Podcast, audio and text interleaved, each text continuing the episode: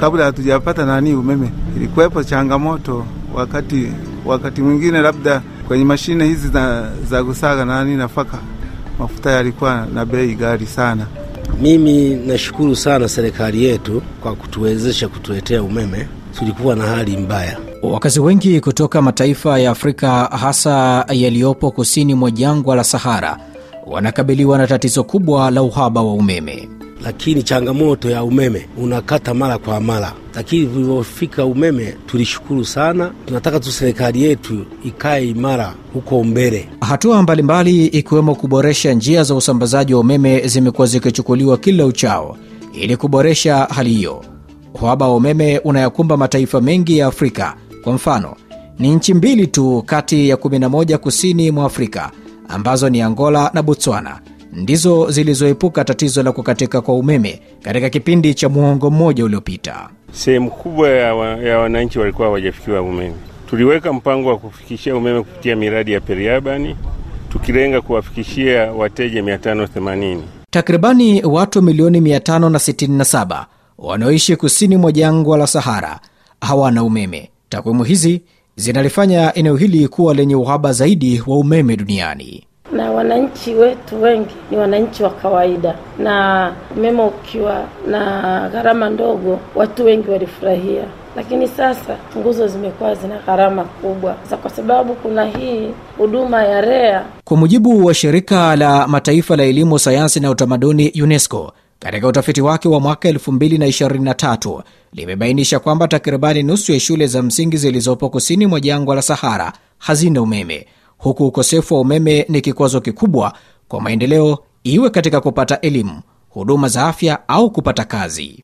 Nchini Tanzania, kama yalivyo mataifa mengine ya ukanda wa Afrika Mashariki, imekuwa kinara katika kutafuta njia za kupeleka umeme maeneo ya vijijini, ambapo swala la umeme imekuwa kitendawili kwa muda mrefu. Hakuna kijiji kitakachobakia bila umeme ikifika Disemba mwaka huu mwishoni, lakini vile vile yale maeneo ambayo yana utata tunaendelea kuyafanyia utatuzi. Msikilizaji wa RFI Kiswahili, karibu katika makala Afrika Mashariki. Hii leo tunatuama nchini Tanzania, tukiangaza juhudi za kusambaza umeme vijijini na mapokeo ya baadhi ya wananchi wa maeneo hayo.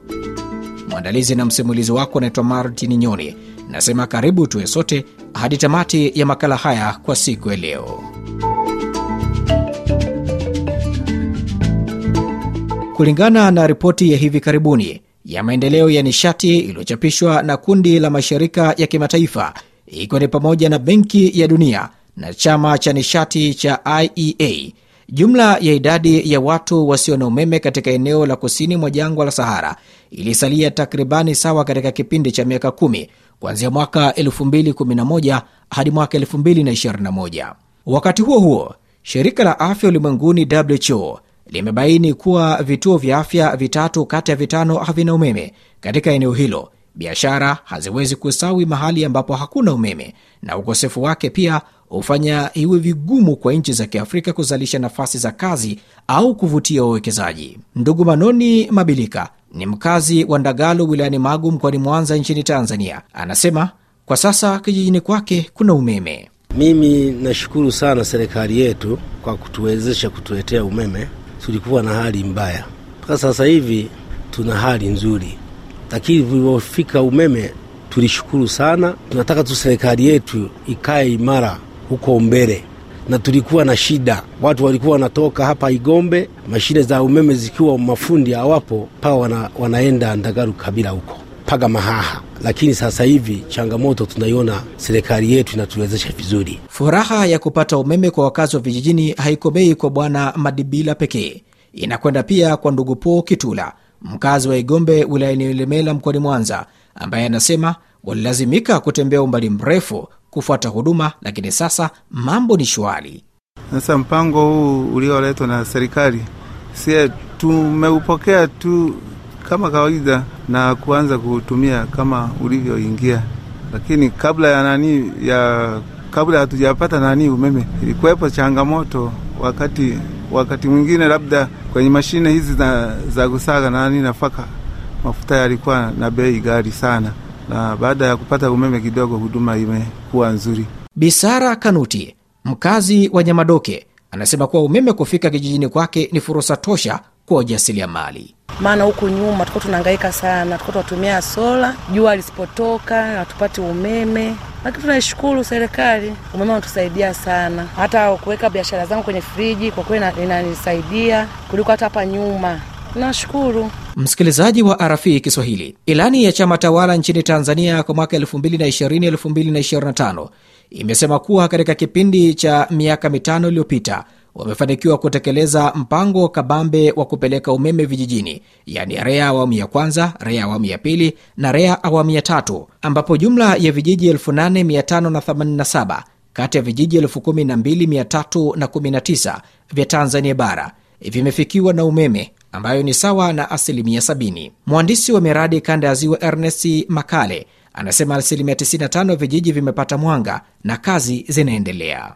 Sehemu kubwa ya, wa, ya wananchi walikuwa hawajafikiwa umeme. Tuliweka mpango wa kufikishia umeme kupitia miradi ya periabani tukilenga kuwafikishia wateja 580 mpaka leo wateja waliounganishwa ni watano, wateja 530 na wawili ko almost zaidi ya asilimia 95 wameitikia mwitikio wa kuunganishiwa umeme.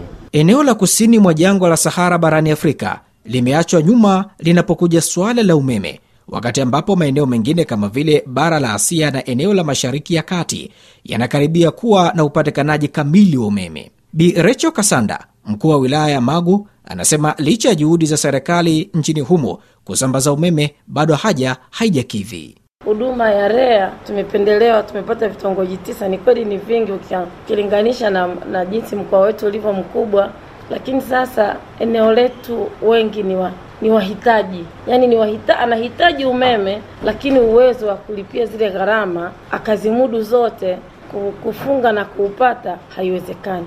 Wakazi wa halmashauri za wilaya ya Ilemela na Magu mkoani Mwanza wanashuhudia kukamilika kwa miradi ya umeme kwenye vijiji 544 vilivyopo kwenye mpango wa REA awamu ya tatu, jambo linalomnyanyua mwenyekiti wa bodi ya nishati Janet Mbene na kusema kuwa Yale maeneo ambayo hayajafikiwa kabisa yako katika mradi mradi wa ujazilizi ambao tayari REA imepokea mapendekezo na tutayafanyia kazi. Hakuna kijiji kitakachobakia bila umeme ikifika Disemba mwaka huu mwishoni, lakini vile vile yale maeneo ambayo yana utata tunaendelea kuyafanyia utatuzi.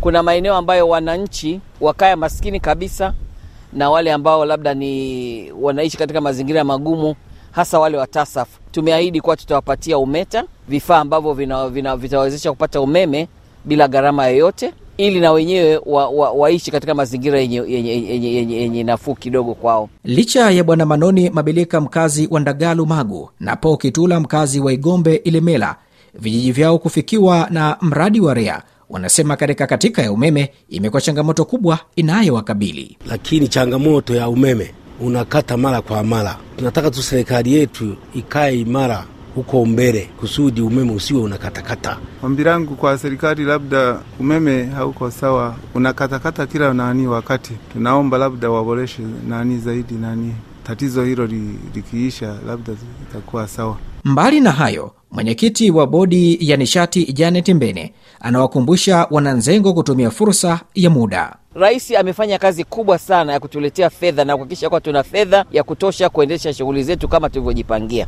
Wao sasa na wao wajitahidi kuvuta umeme wa, waanze kudunduliza fedha kwa ajili ya kufanya wiring kwenye nyumba zao au kwenye maeneo yao ya biashara, ili umeme unapokuwa umeingia katika vijiji vyao, basi na wao wawe tayari kupokea umeme katika majumba yao. Msikilizaji wa RFI Kiswahili, na kufika hapo naweka nukta katika makala haya ya Afrika Mashariki. Hii leo tulituama nchini Tanzania tukiangaza juhudi za kusambaza umeme vijijini na mapokeo ya baadhi ya wananchi wa maeneo hayo. Mwandalizi na msimulizi wako naitwa Martin Nyoni. Hadi wakati mwingine, kwa heri kwa sasa.